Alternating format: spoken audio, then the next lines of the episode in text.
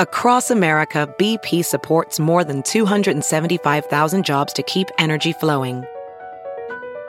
Jobs like building grid scale solar energy in Ohio and producing gas with fewer operational emissions in Texas. It's and, not or. See what doing both means for energy nationwide at bp.com slash investing in America. It's Kaley Cuoco for Priceline. Ready to go to your happy place for a happy price? Well, why didn't you say so? Just download the Priceline app right now and save up to 60% on hotels. So whether it's Cousin Kevin's Kazoo concert in Kansas City, go Kevin, or Becky's Bachelorette Bash in Bermuda, you never have to miss a trip ever again. So download the Priceline app today. Your savings are waiting. Go to your happy place for a happy price. Go to your happy price, Priceline. Whoa, sweet man cave. Thanks. Serious upgrade. How'd you pay for all this? I got a home equity line of credit from Figure. I was approved in five minutes and had funding in five days. Wow, that fast and easy? Yep, the application is 100% online, plus no out of pocket costs. Just fast access to the cash you need. How do I get started? Go to figure.com and get that serious upgrade. Figure Lending LLC, DBA Figure, Equal Opportunity Lender, NMLS 1717824. Terms and conditions apply. Visit figure.com for more information. For licensing information, go to www.nmlsconsumeraccess.org. Welcome to How to Survive, the show that teaches you how to survive the stuff that can kill you. like wasps' nests, or El Nino, or narcissistic parents, and the stuff that just makes you wish you were dead. like MRI tubes, or being pantsed, or discount hookers. I think you meant sex workers. I see. I knew. I knew. I, knew I was gonna get. I knew I was gonna get well actually on my own intro. The only way to solve this is The theme, song. Ground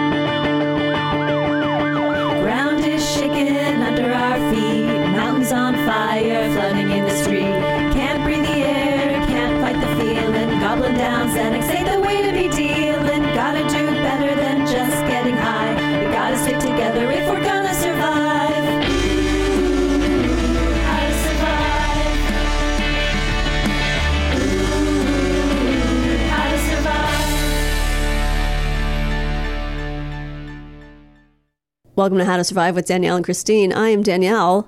It's me, Kristine. Oh yeah, we talked about how we don't have to say that because it's in the opening credits, Yeah. and then we did it again. We just repeat ourselves. oh well. How are you? I'm here. We've had another week of um, show surgeries. Yeah. so tell, walk us through what happened. okay, so I had something um, on Monday called an intracept procedure. Oh, that's when um, you take the red pill instead of the Yeah. blue pill, and people are walking on the ceiling. And you still don't understand what happened Right. in the movie. Yeah. And even if you read explainers, it doesn't make sense. Speaking of that, someone needs to talk to me about Dead Ringers, the TV show. I'm very confused. I've only I've only watched the first episode, but I'm happy to talk to you about Okay. it. Um, I watched it last night. So it's also called a, an ablation, Yes. and it was for my back pain that's been pretty severe for the last I don't know three months, six years. It feels like forever. After my knee surgery, you know, I had that ski accident, Yeah. and then my knee got torn, and then they fixed that, but then my back was like, me too. Uh, hashtag me too. Yep. See, Backs also. We've all suffered in the Me Too movement. Not all backs. And so the way this procedure works is you go under full anesthesia. Oh. Yeah, I didn't know that was going to happen. I thought it was going to be local, but nope. And then they make two incisions in your back, Wow. and then they go in with a tool mm-hmm. and burn something w- that they, they they kill the nerves. Right. Jimmy has had similar things done. Yeah. Okay, so Not to his back, but yes. So they kill the nerves so that you don't feel that pain anymore. And Can they do that in my brain? Yeah, I think that's called a lobotomy. Yeah. I think that was uh, Eternal Sunshine of the Spotless Mind. It's basically that. Yeah, you can you can do that. So that's what I did on Monday, and he said it's either going to be incredibly painful afterward, and you're going to be in a lot of pain. It's going to be awful, or it's not going to be that bad. And I was like, of course it's going to be the first option because it's me, but it wasn't. Oh, good. So it hasn't been that bad. Um, it, I've just been really tired. And one of the worst things, weirdly, has been my throat has been really sore because of, you know, they put the tube down your throat. Yes. And so I've just been like, hey guys, can you go get me another ginger ale? Like, Right. uh, that's been really, so y- it's still a little froggy, but it's a lot better now. okay. And are, is the family treating you well, waiting on you hand and foot, I hope? Everybody's being pretty nice to me Good. overall. Overall. Good. And so you should tell them you have a surgery like this every week. So yeah, Yeah. just go away for an hour, like go read a book somewhere and come back. Oh, mommy had a surgery. I just had I had to have my back surgery again. I have to do it once a week, and then for the next four to five days, I just have to be treated like a queen. so, are you um, like? Does it hurt to walk? No, it's.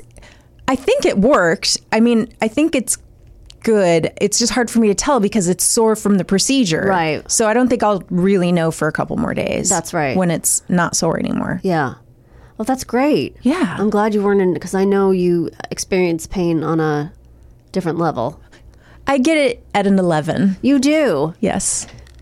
my knee has been driving me crazy. And ah. long story short, I had to have an MRI. So, you know, I go into the MRI tube Yeah.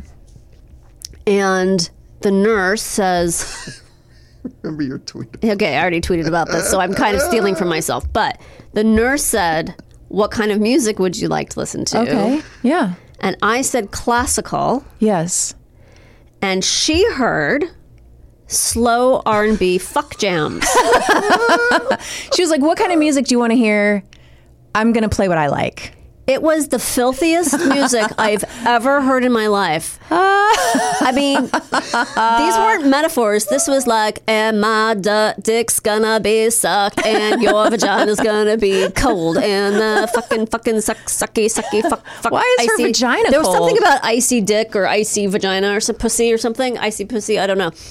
So it was so funny, and but the very first song, I- before the fuck Yeah. jam started, it was the Michael Jackson song.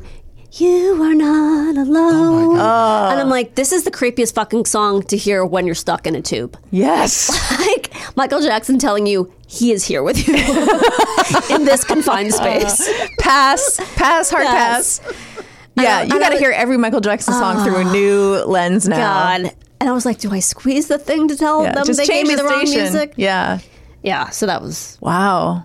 Yeah. I was at a. ba- I don't think I talked about it in the show. I was at a baseball game and there was a, like a softball game, and there was a speaker behind us, Uh-huh. like another game going on. They were playing R. Kelly's, uh, Jesus. wh- whatever that his one of his sexy I did it. songs. Yeah, yes, yes, yes. Uh, uh, like Key in the the same thing, same thing. Just all these really the freaking weekend. explicit Yeah. songs, and I'm like, it's three o'clock in the afternoon. There are kids everywhere. know. and it's just fuck this, fuck. I'm like, this is insane, and it just got worse every next song. I know. It's, it's, it's interesting. It's wild. I mean, I wasn't, of course, offended. I was just oh, thought Oh, I it was, was- funny. I walked but right I, over there. I was, I was going to tell the nurse, like, just so you know, you put in the wrong music for the next person who's going to get mad because everyone gets mad at everything now. Yeah. But I, then I didn't see her, so I, I, I guess next person, and I'm sure it's old people having, you know, Yeah. MRIs on their knees. Yeah. So, And, yeah. and people our age. And people our age. I was telling Garen before we started that um, Oliver and I have officially run out of TV shows to watch. So we're watching The Golden Girls this morning, Nice. and um, you know they're they're in their schmatzes, and they're. I go, Oliver, they're my age. Mm-hmm. That's what that's what my age was back then. Like you were you were retired, and you were living with two other old ladies, three other old ladies, Yeah. and you wore the ugliest clothes that have ever Yeah. been produced. But they had fun. They had so much fun. So I don't know. Looks kind of nice. It does look kind of nice, actually. It's just you know how they were portrayed, and but were they supposed to be our age or were So they supposed to be older? We talked about this before. I think Garen will look it up. It, the show was on for a long time. yeah. I think Rue McClanahan was in her 40s when it started. Her real age, but was she playing 40s? I don't know. I, they don't really say their ages on the Okay, show, so okay. I don't know. I, even as a kid, I was like, "Are they 60? Are they 80?" I had no idea. Yeah. I always just assumed that they were supposed to be, you know, in their 60s, but it's kind of ridiculous that they I don't think they were though when it much started. Yeah. Okay.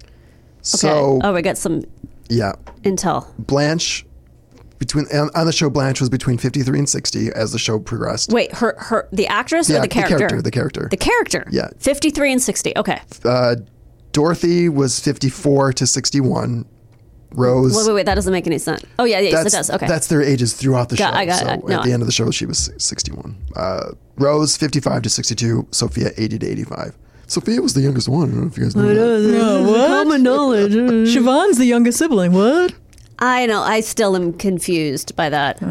Is that It's on the website. canon? Oh, it is. It's on the website. It's on the HBO website. I checked. By the way, we That's ha- not a spoiler. We haven't watched investigation. yet. Okay. I'm- Well, we're not gonna talk about it anyway. weak. Do So- we have anything else to talk about before we get into Oh, today's? Um, Do you want to uh, recount what my mom shared yes, us? yes, yes, yes, yes, yes. So um, I got a call from my mom, and she's like, "Did you guys talk about Succession on your show?" And I was like, "Yeah, we got in trouble or something because we spoiled something or whatever." And she's like, "Oh, because I was just watching QVC, and Isaac Mizrahi, famous fashion designer, Yes. said."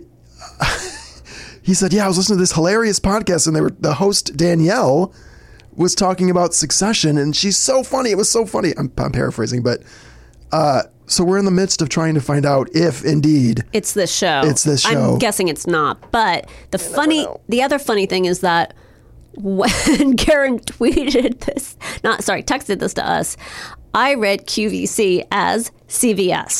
So I thought your mother overheard Isaac Mizrahi in a CVS talking about a podcast. Oh my God. And I was like, how? Why? I can't even picture Isaac Mizrahi in a CVS. oh my God, I can. Well, now Just I like can. Going nuts. just going nuts. Oh my god, there's so many. Things. Oh my God, I love this place. What is this place? Oh my Can God, there's anyone shop here? They have everything here. Like just him oh, being Is a so- membership? So Can the, you just buy whatever you want here? so the reason why this would be mean so much to Kristine and I is that when we were on the dish, one of the things we covered was QVC, and one of the things we covered was was this my clip? It might have been my clip. That I think it was. I don't remember. It was Isaac Mizrahi has a show on Q, QVC, obviously. And he and this woman, I don't know her name, but I'm sure she's still on with him. When she like blonde, big blonde hair, like short Yeah. but big hair, big hair. Um, and they they're just like two yentas going at it, talking about um accessories. how accessories, and and he and she said something about coffee, and he was like, oh, "Now I want a coffee." I love something. Now, coffee. now I want a cappuccino. But anyway, they t- had this thing about how it's going to be a belty Yeah. year. It's a belty year. It's a belty year. It's going to be a belty year. And we just, that was our favorite thing. And we would just quote it all the time. Yeah. Because it's going to be a belty year. We've year. never stopped. We've never stopped. it's a belty year, you know, after all. I think it was a belty year too. Because Jesse did used to wear belts a lot over like sweaters and stuff. So I guess it was a belty It year. It really was. That was a very belty year back in, I don't know what year that was, 2011. Yeah. It's never a belty year for me because I have no torso. So I can't really wear belts. Belts are tough. They just go under my boobs. Um, well, that can be another kind it's of a look. different look. It's a different Yeah. kind of belty year. Actually, I think that was a look for a while, wearing your belt way up high. remember when people wore jeans under their dresses? Uh, My mother did. Yeah, that was a thing. But wait, what what era are you talking about? Same-ish, Seventies? mid mid 2000s. Oh, oh, okay. I don't then. Yeah, that was But a thing. my mother did that um, in the like late seventies, it came back. eighties. It came back. Well, I just sure hope he is talking about our show because that would be so Oh my fun. God. It would be just such a like full circle. Oh my god! And then what if we got him on? I would, I would, would die. I would die. Yeah. he's so much fun. Oh my god! I have a feeling he doesn't take himself too seriously, but I could be wrong. I hope not. I mean, it's going to be a belty year after all. Yeah. Well, all you have if he does, you have to wear a belt. oh my god! I'll wear every belt I have. I think we all should wear an oversized belt. Yes. I have I'll a go re- I have a real big one, so Oh yeah, I have those like broad. yeah. They're very tight though. They're like elastic.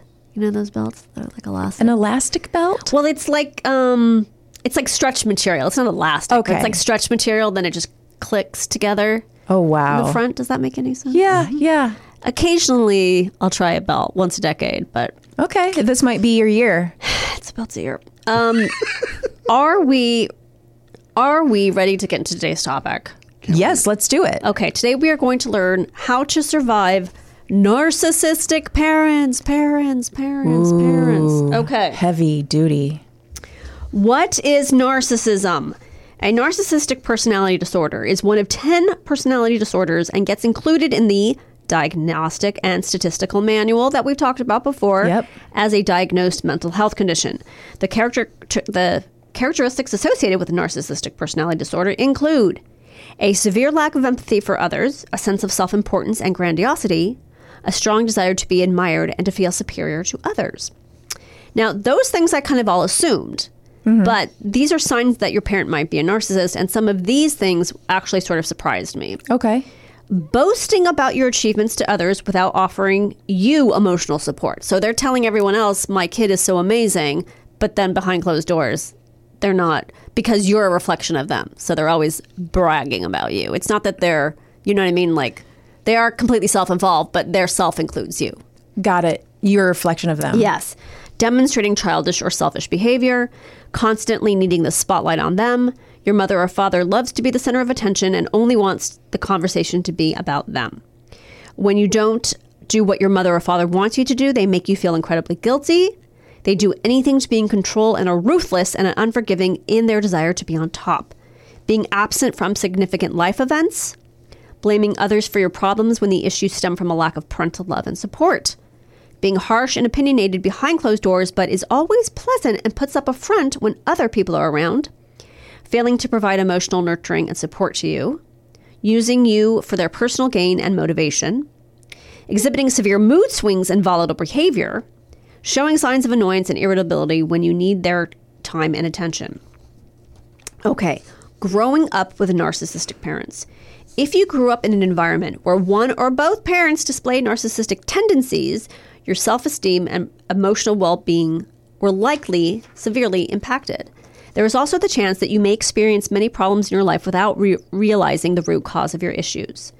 The narcissistic parent. Any negative traits within the narcissist often get projected outwards to protect their fragile ego. When you receive a negative jibe or comment from your narcissistic parent, it often reflects what they loathe within themselves. Hmm. Thus, in the parent child dynamic, the parent will be possessive, control their child's life entirely, and view their children as an extension of them. Having a parent with narcissistic personality disorder can severely affect your mental health and well being. The narcissistic par- parent typically wears a mask of perfection that they present to the world. Such parents get viewed as loving and nurturing in public, but when no one is around, they scream, rage, and criticize. Narcissists view people as an extension of them. One of the classical features of narcissism is that narcissists tend to believe that people are extensions of themselves. Shame and humiliation. Often, narcissistic parents are very possessive over their children and can feel profoundly threatened when the child begins to develop a sense of independence away from them. Children of narcissistic parents usually grow up with low self esteem and an eroded sense of self.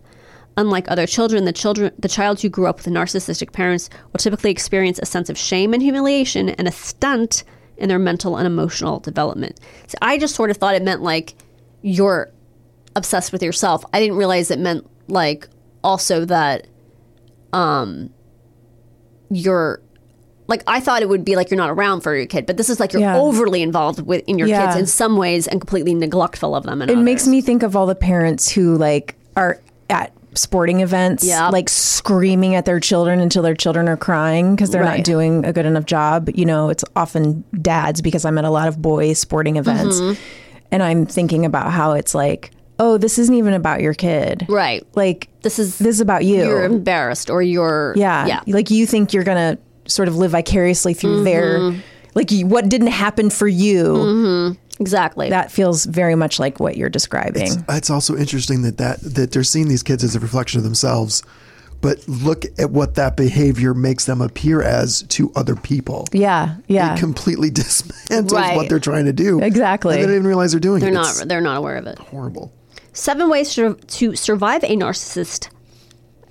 Seven ways to survive a narcissistic parent. Surviving is the operative word when dealing with a narcissistic parent. To heal from narcissistic abuse, you need to understand how such abuse manifests and what you can do to protect your mental health in the process. Acceptance.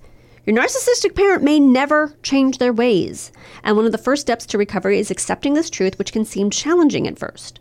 According to mental health professionals, accepting who narcissists are will help alleviate any anxiety for the victims. It would help if you remember that, that any harsh words or accusations from your parent are projections and do not say anything about you or your character. Inherently, such projections are how narcissists, narcissists feel about themselves. Recognize and resist gaslighting attempts. Another prevalent symptom of narcissism is gaslighting. Sadly, many narcissistic parents gaslight their children to make them feel delusioned or crazy. Jeez. Yeah. Practice compassion. It may sound counterintuitive to offer compassion to a narcissist, but you must understand that although they may never show it, it is highly likely that the narcissistic parent does care about you deep down. Moreover, practicing self compassion is just as important, if not more so, when dealing with a narcissistic parent. After enduring a challenging upbringing that likely lacked compassion, practicing it may seem complicated, but not impossible. Putting your needs first.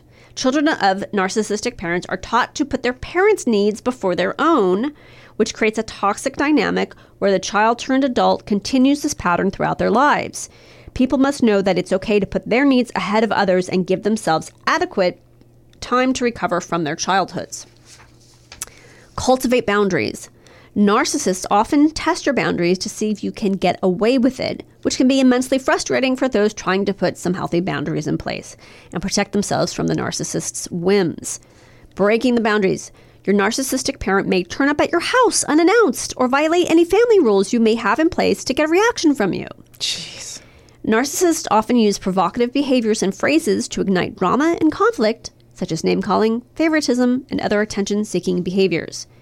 The trick is to reinforce your boundaries and follow through on any consequences when these boundaries get violated. You must be clear and firm about what you are willing to accept and may need to ask your narcissistic parent to leave if they continue their bad behavior. Five, find a support system you can rely on. Having a support group in place can be helpful, especially for those who have children and endured narcissistic abuse growing up. Research shows that children of narcissistic parents often experience difficulty validating their children. So it could Okay. pass Yeah. along. Because they don't have that They don't experience. have a good model. Yeah. leaning on a support network. Thus, cultivating support networks with other survivors of narcissistic abuse can help you work through any difficulties while gaining support and encouragement from people who understand your experience. Six, build up your self esteem and confidence. After years of narcissistic abuse from your mother or father, it may be no surprise that you'll likely suffer from low self esteem and mm-hmm. self worth. Mm-hmm. Indeed, seeking events and activities that increase your confidence while developing your skill set will give you the booster to feel better in yourself. I just realized I just had a flash of Donald Trump Jr. in my head. Well, and I'm also just thinking what you said about how they do they do care sort of they Yeah. deeply, you know, or deep down, but like they're still only capable of caring as much as they care, which is less than Yeah. the standard person But- because right. they're lacking in those they they're lacking in sort of that Empathy. that well of like com- mm-hmm. care and compassion. So it's like they care as much as they can't, like Right. but it's not enough. No. You know, they don't love others as much as Right. They're incapable of it. they don't have that within them. Right. So you're still not as a child, you're you're not getting the amount of love that's Yeah. needed. Yeah. Ugh. And That's there's so really no changing them, which is what's so no, sad. there's no tr- there's really no treatment, right? No. They're, they're like sociopaths, and Yeah. the, the personality disorders are sort of resistant to treatment, Right. right? So um, Seven, consider the prospect of getting professional help. Growing up with a narcissistic parent can cause many complications in later life. Perhaps a person experiences chronic relationship issues or is always angry, confused, or stressed out for no plausible reason. Explosions of anger with family and friends might be a common theme for survivor, survivors of narcissistic abuse. Additionally, substance abuse and depression can get added, Don Jr., can get added to the litany of complications, uh, yet people often do not know what is causing them to react this way. Childhood trauma. Such um, reactions are prevalent in childhood trauma. Children who suffered at the hands of a narcissist would have internalized their experiences as a way of coping. So, Uh, these coping ne- mechanisms can lead to severe mental health conditions such as post traumatic stress disorder. Fortunately, regardless of the many implications of narcissistic abuse, recovery is possible. Are you, I know that's sort of quick, but are you ready for a story? Yeah, I love stories. Okay, so let me just tell you that this comes from a website. I think it's called Narcissistic Family Files. So there are, You know, I would watch that show. right? A&E. On A&E. On yeah. A&E, well, yeah. whatever sh- whatever channel Hoarders is on. Well, arts and entertainment. exactly, yes. just um I don't know if there are entire websites dedicated to people separating from their narcissistic parents. Like going no contact. yes. Yeah, because I mean, because it's such a traumatic, horrible thing. so this is one story. I have edited it. okay. Um, you added some jokes. I, I did actually kind of leave in the more sort of there's some there's some darker there's some gunplay that I left out. Okay. Um, but okay, Light gunplay. some light gunplay. No one was killed. Helen's troubles with her narcissistic mother started, uh, and there's there's all, there's just like daughters of narcissists, you know, daughters of Yeah. narcissistic mothers, sons of narcissistic Wow. fathers. Like it's a it's a cottage industry. It's not like yeah, it's not like Daughters of the American Revolution where It's you're like, like, that, but it's yeah, but it's like a group you don't want to be in. right. It's not as like- exclusive. You're like, this isn't the group I want Right. to I don't know join. which one of those is worse, to be I- honest. yeah, yeah, really. that's true. Helen's troubles with her narcissistic mother started long before she could talk. As an infant, she suffered an undetected neonatal stroke. Hel- Aw, I know. honey. Helen's mother, Maureen, said she was a colicky baby who was acting out to spite her. Oh shit. I mean, at the drop. oh shit. It wasn't until Helen lost her vision and partial facial muscle function at seven years old that an MRI identified her early stroke. Following her loss of vision, which she eventually regained, Helen endured over two dozen surgeries. My mother viewed my problems as competition, so she got sick a lot for attention. oh Jesus. Munchausen, right? Uh, she never talked about my health or asked me how I was doing. At the dinner table one night when Helen and her sisters and father were talking. Oh, at the dinner table one night when Helen and her sisters and father were talking, Maureen suddenly slipped from her chair and collapsed onto the floor, apparently unconscious. Shocked and concerned, her family rushed to her side and picked up the phone to call 911, at which time Maureen gain, regained consciousness. The same scenario played out a few more times at the dinner table. If the conversation shifted away from Maureen, she would dramatically drop to the floor, eliciting concern from her family. This is the mom. Yes. Oh my god, so her mom is like faking Yeah. passing out? Uh huh. The conversation's not about her. She just falls. Imagine if that's your mom. Oh my god. I'm just like, Imagine your life. I know. I know. People have parents like this. I know. And I mean, we've all talked about our parents Yes. and our our experiences, but come on, guys. No, this is this, is just this is heavy duty. Wow. Helen said, Pretty soon we knew mom's fainting spells were more ploys for attention. After that, we ignored her and talked over it. Oh my god. Oh my god. I love that. she continued to fall sometimes. She'd lie there for a bit and then pretend to wake up in confusion. oh my God. Charming on the outside. In their community, Maureen couldn't do more for other. In their community, Maureen couldn't do enough for other families. Everyone loved her, Helen said. She remembered everyone's birthday and baked them a cake. She was a Girl Scout leader. She'd take the girls on hikes and sew their uniforms. All of my friends loved her. Uh-huh. No one noticed that my sisters and I weren't on the hikes. Wow. We never got birthday cakes. Wow. Helen said one of the things that saved her growing up was spending time with her grandparents. She said her paternal grandfather would intervene on her behalf when her mother lost her temper. As a young adult, Helen interviewed members of her mother's family to try to figure her out. It was immensely helpful to talk with them, she said. I realized my mother's problems existed from a very young age, that it wasn't my fault. These days, Helen has firm boundaries with her narcissistic mother and a 3,000 mile buffer. She protects herself and her 22 year old daughter, but, she says, her mother hasn't changed much. Helen described her most recent visit with Maureen back in Georgia. So this is Helen talking. Mm-hmm. My daughter is very pretty and often gets looks. We took my mother out for dinner one night, and some young men at a nearby table noticed my daughter. They were smiling and trying to catch her eye, something my daughter dislikes and tried to ignore. On the car ride after dinner, Maureen would not stop chuckling. Maureen, of course, is The Helen's mother, yeah. the grandmother. Helen said, Mom had a familiar smug look on her face. When I finally asked her what she was laughing about, she grinned and said, I've still got it. The Oh sex my appeal. God. Did you see those good men look those good looking men staring at me? Helen continued. Wow. My mother is almost 80 and has facial paralysis and one eye sewn shut. I mean, I'm not laughing. That no, it's funny. it's just. oh, Helen said Maureen, Maureen. Helen said, I've worked hard to have a workable relationship with my mother, not a loving one. She doesn't have a clue what it, what that is. I've never had a single moment of maternal affection from her. Oh. Yeah.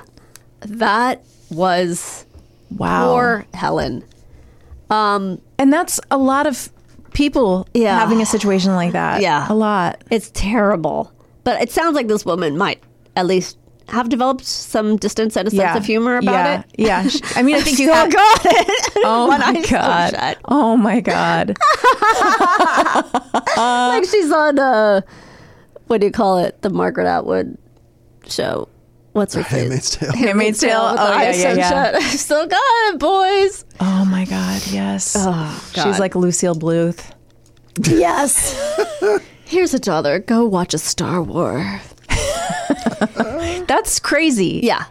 That is crazy. I mean, I really feel a lot of compassion for anyone who's had that kind of parent Yeah. or who continues to deal with that kind of parent. Anyone who's listening, we'll put some resources in the newsletter for you Yes. of places and wow, I'm I'm just really floored by that story. I know. That was a great That story. was crazy. Um uh, and we'll put the link so if you want to read the whole story involving the gunplay. The light and, gunplay. uh, the light gunplay. yeah. Um, now I'm just imagining her with it holding a gun with the one eye sewn shut and waving it in I didn't air. even think about that. Is that how she lost her eye? No, uh, it- basically what happened was her parents were divorced, and I guess she had a restraining order. I, I'm I'm trying to just remember this. She had a restraining order against the dad or something, and the dad was bringing the kid back, bringing I guess Helen back or something, and Maureen shot the dad, and the dad fell on the lawn. Um, hence breaking the restraining order. So she tried to sue him for breaking the restraining order because he was now on her property Wow. because she shot him and he fell over. I mean, if Helen doesn't write a memoir, I don't know. what. I know. Well, thank you so much for sharing that. That was You're so very, great. very welcome. And uh, we'll be right back with our guest. right back. Welcome back to How to Survive with Danielle and Kristine. Kristine, how was your break? It was delightful. Yeah, we just spent five minutes like a morning zoo team talking about cereals. That's true. yeah, And um, now we all want cereal. I know. Now we all want cereal. So we're going to go, go around and everyone's going to list their favorite cereal. But first, I'm going to bring our guest in Yes. so that he can talk about his favorite cereal. Right. Kevin Maynard is here. He has written for many magazines and newspapers over the years. And he's also been an EP for the Real Housewives of Orange County. I mean, this is heavy duty uh, credit here. a little starstruck right now. Yeah. Million dollar listing. And Yep. so many more, we can't list them. yes, But probably if you've watched a show on TV that's a reality show, he's, he- been, he's been involved. His he had his are in it. he had his thumb in that Yeah, pie. that's. So, Kevin, I don't know if you know this, but Chris and I used to write on the dish, which was a sort of sister show to the soup. So we watched Real Housewives of Orange County a lot. So, like, I know those characters very well. I mean, I don't know if the same people are still on. I did find out, Chris, that Mm-hmm. um, we are very excited about Real Housewives of New York because Jenna Lyons, is a, who's like a fashion icon to us, is joining. It doesn't premiere till July. oh my god! I know. I was looking it up for you because you just had this surgery, and I was like, I'm going to send her a present that like maybe it'll air soon, but it's not till July. Do we know when in July? Because I think they did announce the date, but I don't remember. I need to be back from my Europe trip. oh, sh- you can wa- watch it overseas now. But I won't. I won't. I want to be watching it when you're watching it, Oh, so yeah, that we yeah, can yeah. text each other. Yeah, You know, yeah. like look what Jenna's wearing. Yeah. Of course, she's not wearing a bra. Oh, no, like I got to copy that woman's look. Never bought a, never met a bra she liked. no, I love that about her. anyway, so Kevin, in the first half of the show we talked about how to survive narcissistic parents. Oh. And now we're going to talk about just how to survive plain old crazy parents. Yes. So, what is your story? Um, well, uh, I'll preface by saying that I feel like I've never met anyone at like a cocktail party or a gathering or anyone who's not said my parents are crazy. Sure. But I always make a real connection with people whose parents are legit crazy because my parents it's complicated. My dad's not around anymore. Um, he this is gonna bring it way down. He overdosed on crystal. Oh my God. Homeless. Oh my Yeah. God. Whoa. Um, he taught at UCLA and the New School, and he produced stuff for television and a movie that was at the Sundance Film Festival. But he lost it all. My mother is bipolar one, Oh my God. uh, schizophrenic, and growing up, Wait a second. Did you grow up here in LA? We moved from uh, glamorous Teaneck, New Jersey, when I was 11 years old Mm-hmm. to Los Angeles, and I just it's just what I knew. Yeah. You know, Yeah. I didn't know otherwise, and so my parents are really unique. They're such a unique breed that there is a famous book. I'm very pro therapy, mental health. I'm sure you guys are. Yes. too. For sure we are. And there's a book by a woman called named Kay Redfield Jamison. I think. Yes, I know this. You know this Yes, book? Yeah. yes. So she wrote a book called An Unquiet Mind about her being bipolar and figuring that out while she wrote the book. Her favorite student at UCLA saw my parents. And when I became old enough, I went and saw her, sought her out. And she's like, oh my God, I always wanted to meet their kids because I was so worried about how You mean they were she, you mean doing. she saw she saw your parents clinically? yes. Okay. and Her favorite student was became a They're a therapist. therapist. Yes, Got it, got it. yes. So like the queen of like mental health Oh, and wow. talking about it, her prize student saw my parents. And your parents stumped her. Uh, yes, and she was relieved that I was doing pretty okay. She Are you an only child or do you have siblings? I have a sibling. We're not super. I feel like when you're in a situation like my brother and I, where the parents are alternating literally between jail and mental hospitals, you you either like bond, Sure. which would have been really really nice, or you like kind of don't like he he's taken on the role of like third parent and he kind of I don't want to use the word gaslight but well I guess just did but he, he's always like well you choose to remember them that way and I'm like what other what? Uh, here's the um, court documents that state I'm remembering Yes. correctly. Yes. Yes exactly I do think though that that some siblings from a protective measure need to remember it a different way so that can be weird when you try to have a conversation with them i'm not speaking completely from my own experience but they're like oh, i didn't think it was that bad and i'm like okay well then we can't really talk about this yeah.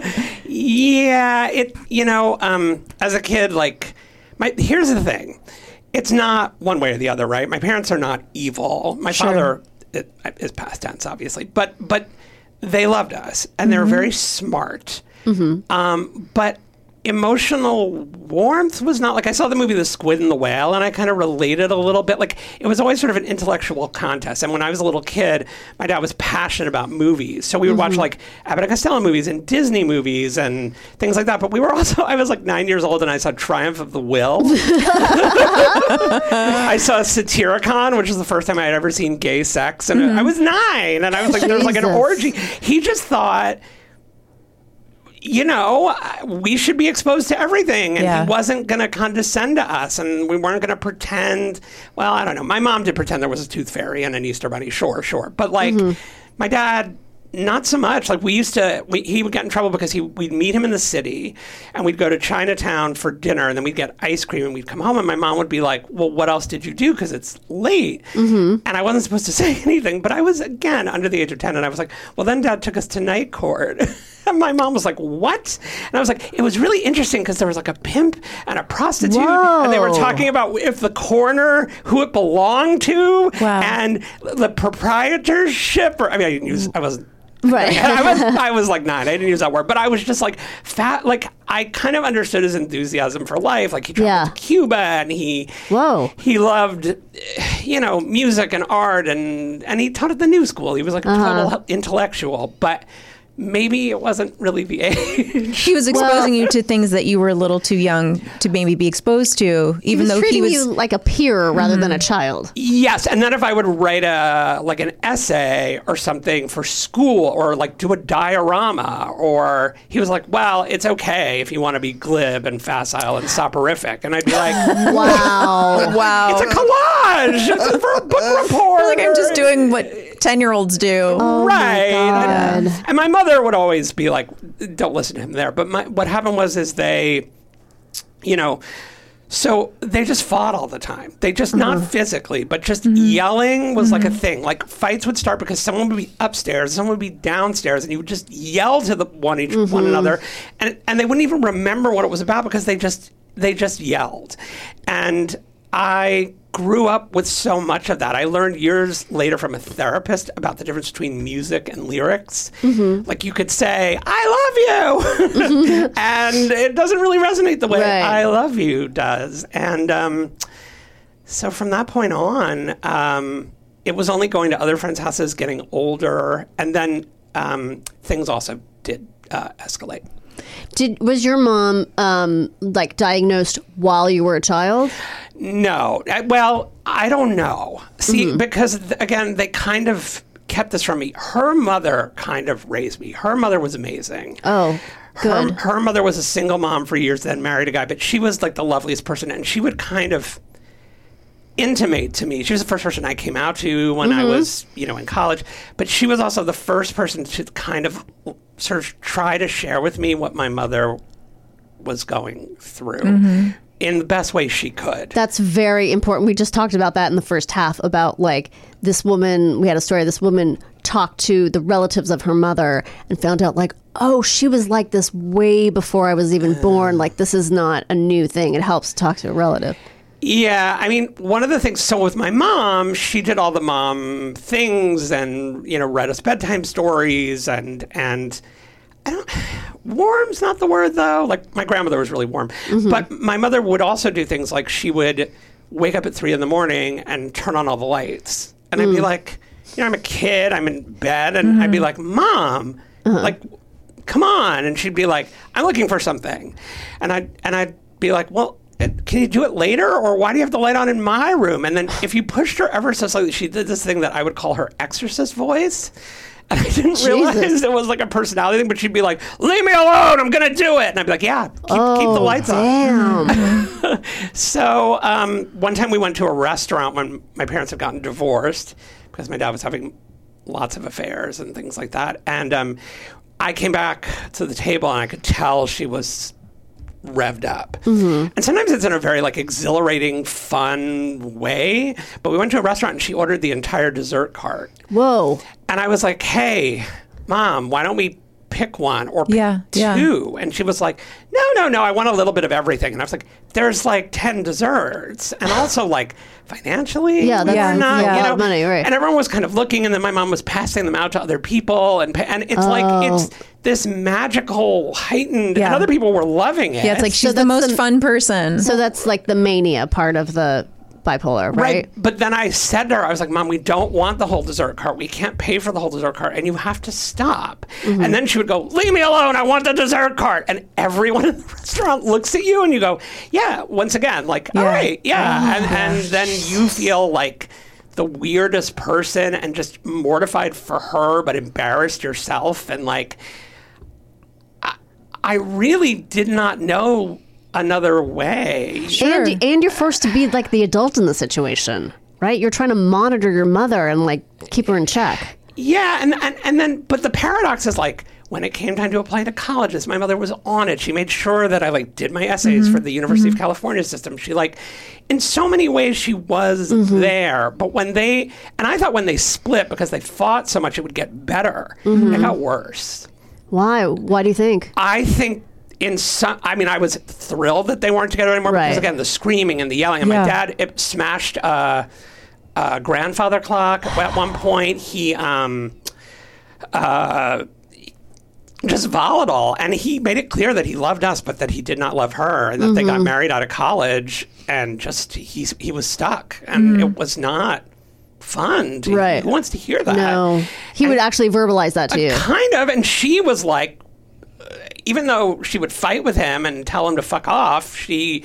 He, um, she kind of worshipped the ground he walked Oh, on, and it was okay. Mm-hmm. really weird. And then when he left, um, when he left, she would just like stay in bed all day, and I was like, "This isn't good." And then she'd be up all night, and then, eh, you know, but like as parents, they gave me a lot. We traveled. We, it's just because they didn't love each other, or because she was like obsessed with him, and he didn't really give her the time of day, or he made fun of her. It it it was just a really weird charged environment. Oh, but sorry, yes. So why they didn't?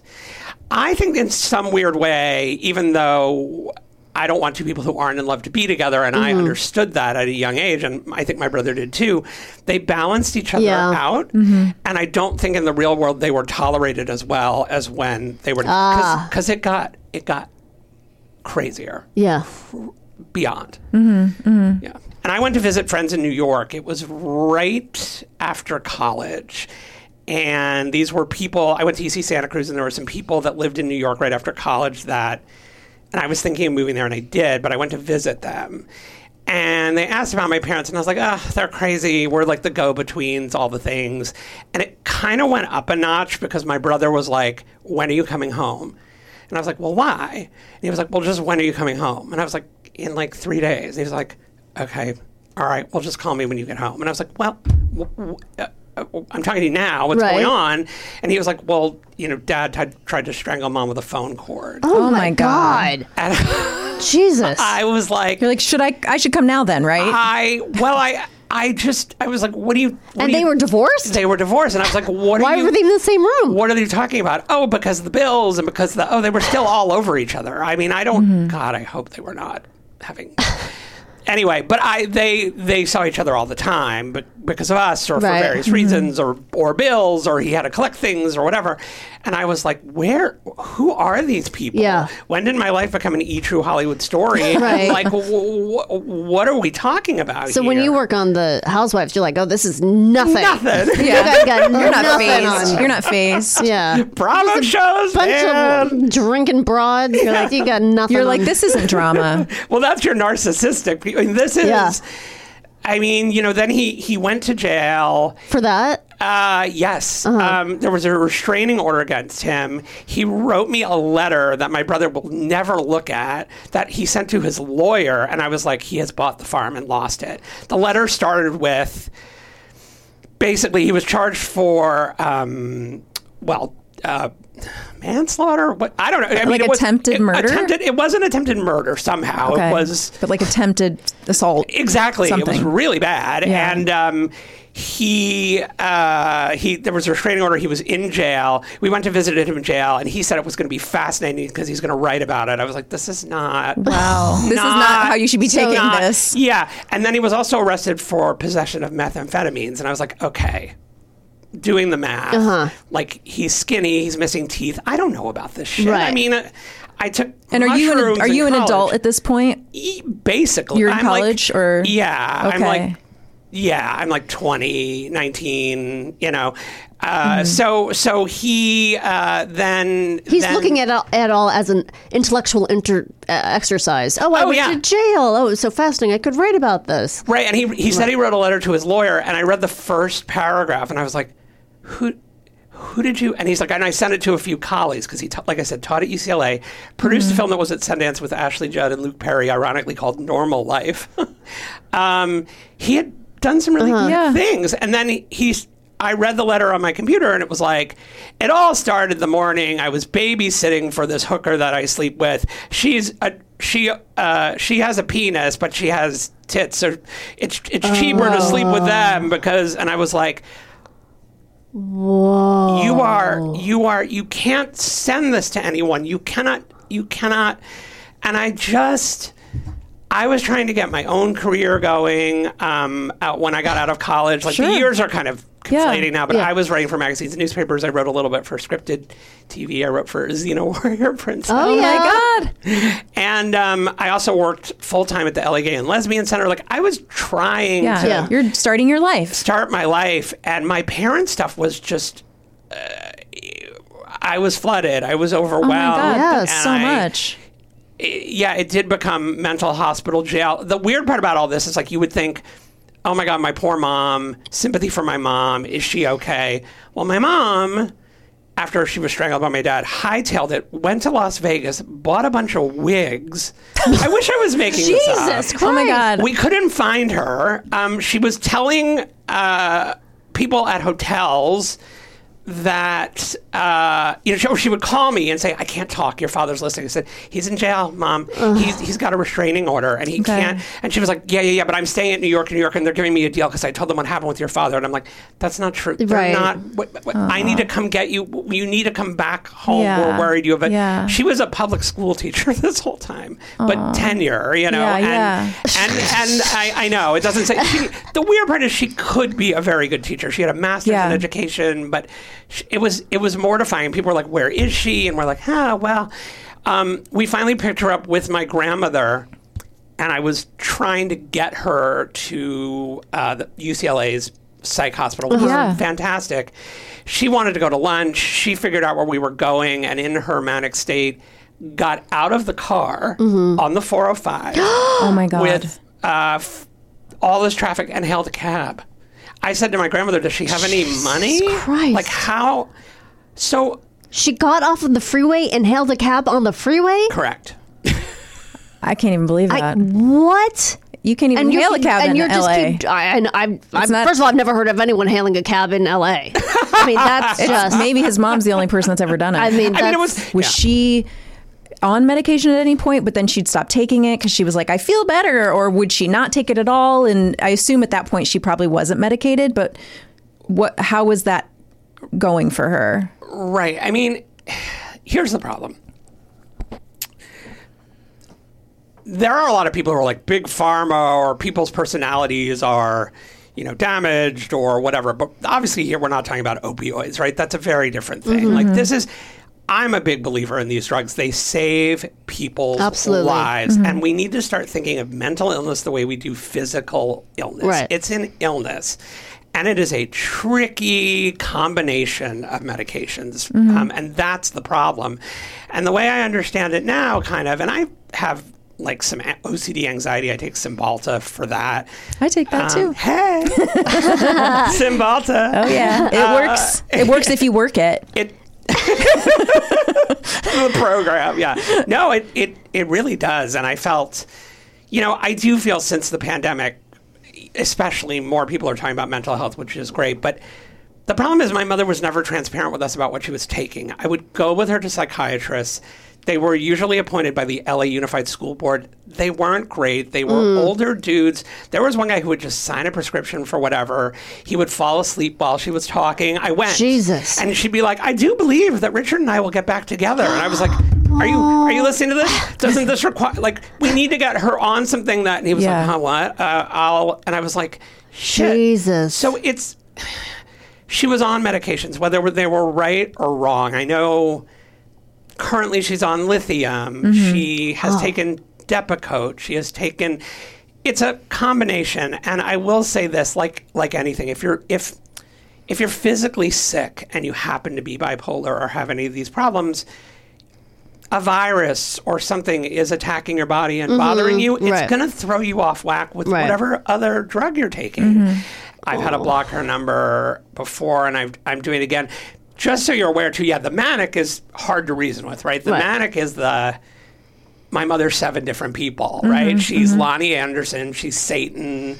She's, you know, like uh, who she's, you know, she's somebody from Designing Women. She's like, I don't, I don't know what I'm gonna get yeah but you know, and and it's also very hard to literally get her to get help, right? Yeah. She'll run out. Um, Jesus. the one other manic thing I will tell you that was, I think the most scarring.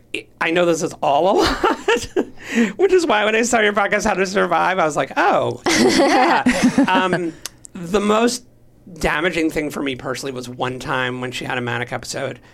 took her to her psychiatrist. The psychiatrist was like, "You're right." I was like, "This was." I actually liked this woman. There's been so many over the years. She's like, "We need to get her to the hospital right away." And I was Okay. like, "Yeah."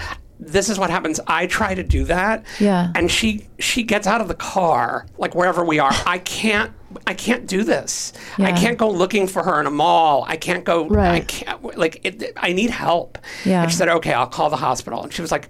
I'm going to see if the hospital can bring orderlies here to come get her. And I was like, amazing. Was this in front of your mom? No, we put her. Woman comes up. She's like, yeah, they can't do that. I was like, so once again, I take her. It's not UCLA because we're in the valley where she lives, and we need to go somewhere quick so Yeah. she doesn't wise up. She's screaming at me, I'm not crazy, I'm not crazy, I'm not crazy. I said, fine, you will tell the doctors here that, and I will be wrong. Right. Okay? Good, good. So then let's just, fine. And then I want to go to lunch and I want to go shopping. Great. Fantastic.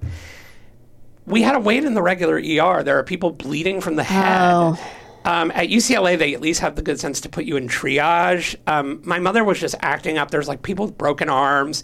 We wait an hour, we wait two hours, we wait three hours. I'm like, I don't. She's like, I'm hungry. I get her something from the vending machine. She throws it on the floor.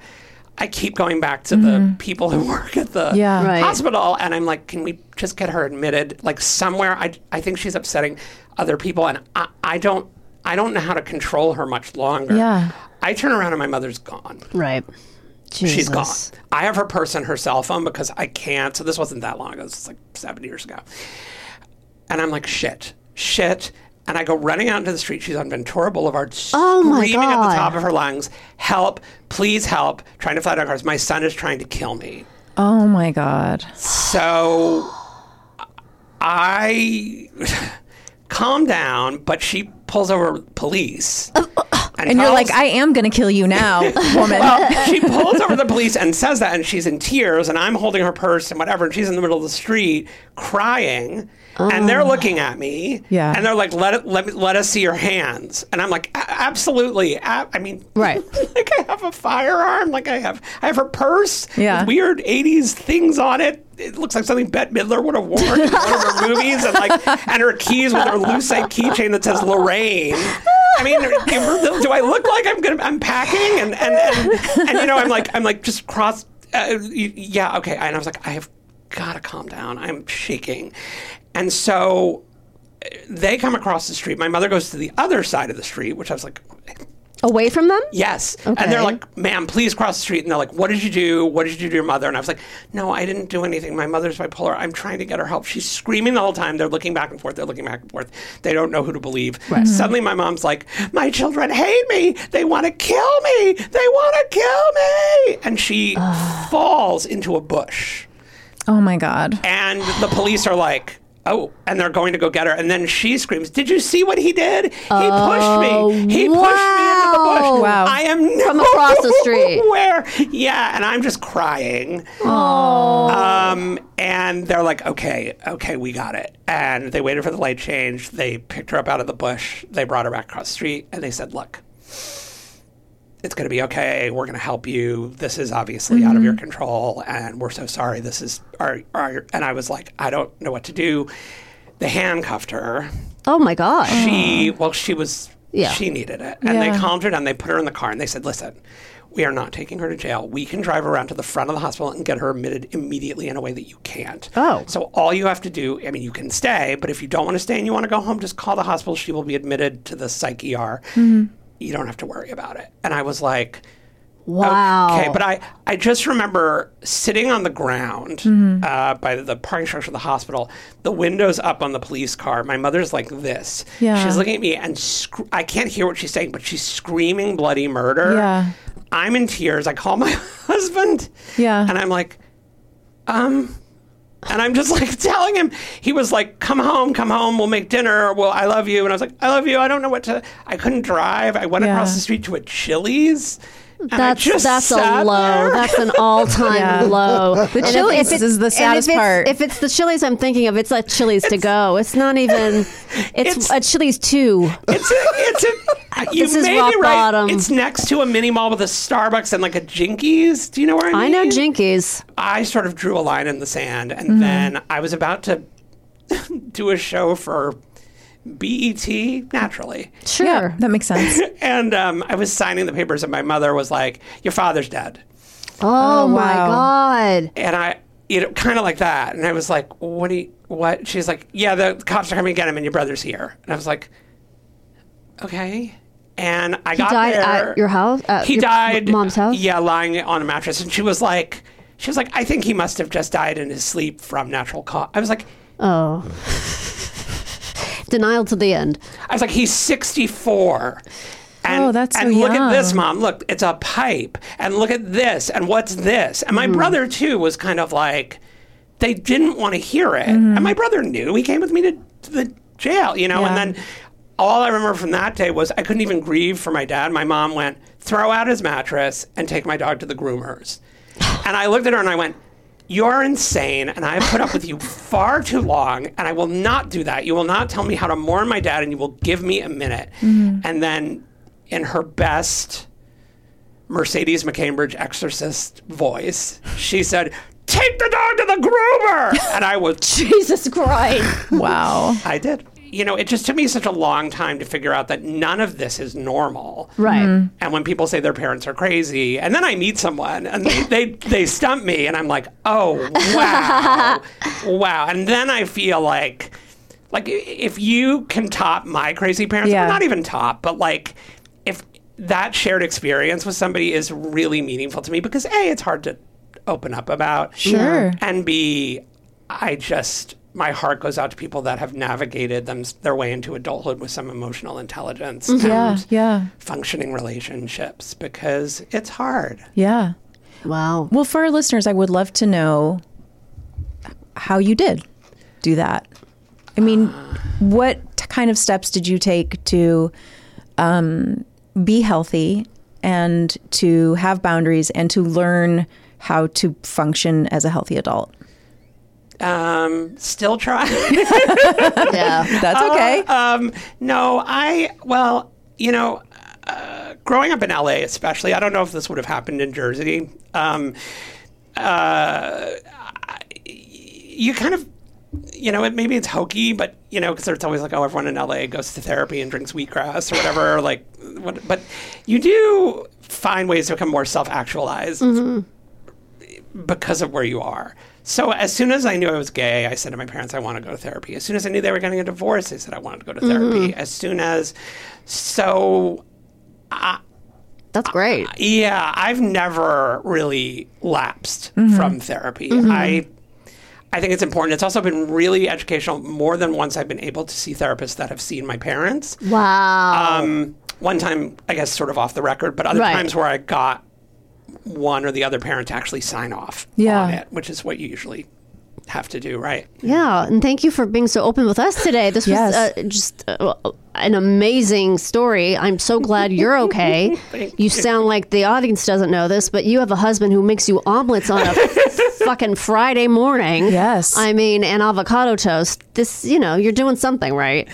I'm I'm very grateful. I have to remember that too. I'm very grateful for what I have. I I think I've gotten to a place where my parents' story I realize is not mine. Yeah. Mhm. But I also realize it's pretty incredible. Yeah. It is. Absolutely. Write write that book, Kevin. Write it, You've got, Kevin. you've got enough. You've got enough material for kidding. at least two memoirs. So Thank you Yes. so much for letting me Absolutely. for Absolutely. having me. yes, thank you for being on the show. It was a great story. I think a lot of our audience is going to connect to. Uh, yeah. Not specifically your story, But maybe. but some of Who it. knows? You know, we've got a lot of people out there who've been through stuff. Yeah. So well, thank you so much, Kevin. Thank you. And we will be right back with what did we learn today? Kristine, yep, are you ready to learn what we learned today? please. Procedures, procedures, procedures. Oh my. It should be a new segment on our Yes. show. With a little theme song. Yes, we should get a theme. Get, Procedures. get Mike Henry on that. Too sweet. Yep. Uh, narcissism is described as excessive interest in or admiration of oneself and one's physical appearance. But it's so much more than that, as we've learned. Yeah. uh, clinically, that is. Uh, find a support group of other people who understand and have experiences with narcissistic parents. Narcissism is a seed for future mental health concerns. Therapy is a great tool to help deal with these experiences. Season 14 of Real Housewives of New York starts on July 16th. Oh, I'll be back by then. Okay.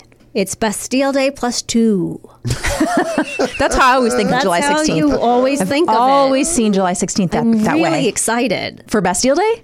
Well, that and Yes. for Real Housewives of New York, starring our friend Jenna Lyons, Our best friend. our BFF. Fan of the show. She listens every week. As does Isaac Mizrahi. They both do in our dreams. Do we have any um, plugs today or anything you want to say about subscribers or I love our subscribers. please subscribe if you haven't already. I'm finding out every week that I have to cut more and more out of the episodes that end up in the Patreon only versions. So if you want to get the whole juicy goss or whatever we're Hot talking goss. about, yeah, juicy You goss. can't shut us up. No, you can't. sh- No, we will not be shut up. Um, then go on to podhowtosurvive.com and sign up.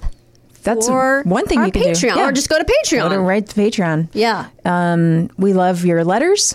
We Yep. love all of uh, all of you deeply. Yes. Each and every one of you, we are in love with. And That's right. We would marry you if it wasn't illegal in the state of California. That's right. But if they make it legal, Plural marriage. we're marrying you. So get ready. Yeah, but only uh, if you're at the top subscriber level. Exactly. Garen will Garen will marry any of you. Yeah. Yeah. He's just like, come on, I let's got do this. else going on. Let's do it. He's ready to marry anybody. I'll get that world record. Yeah. Most marriages. Let's go. All right. Well, until next time, I guess. Remain calm.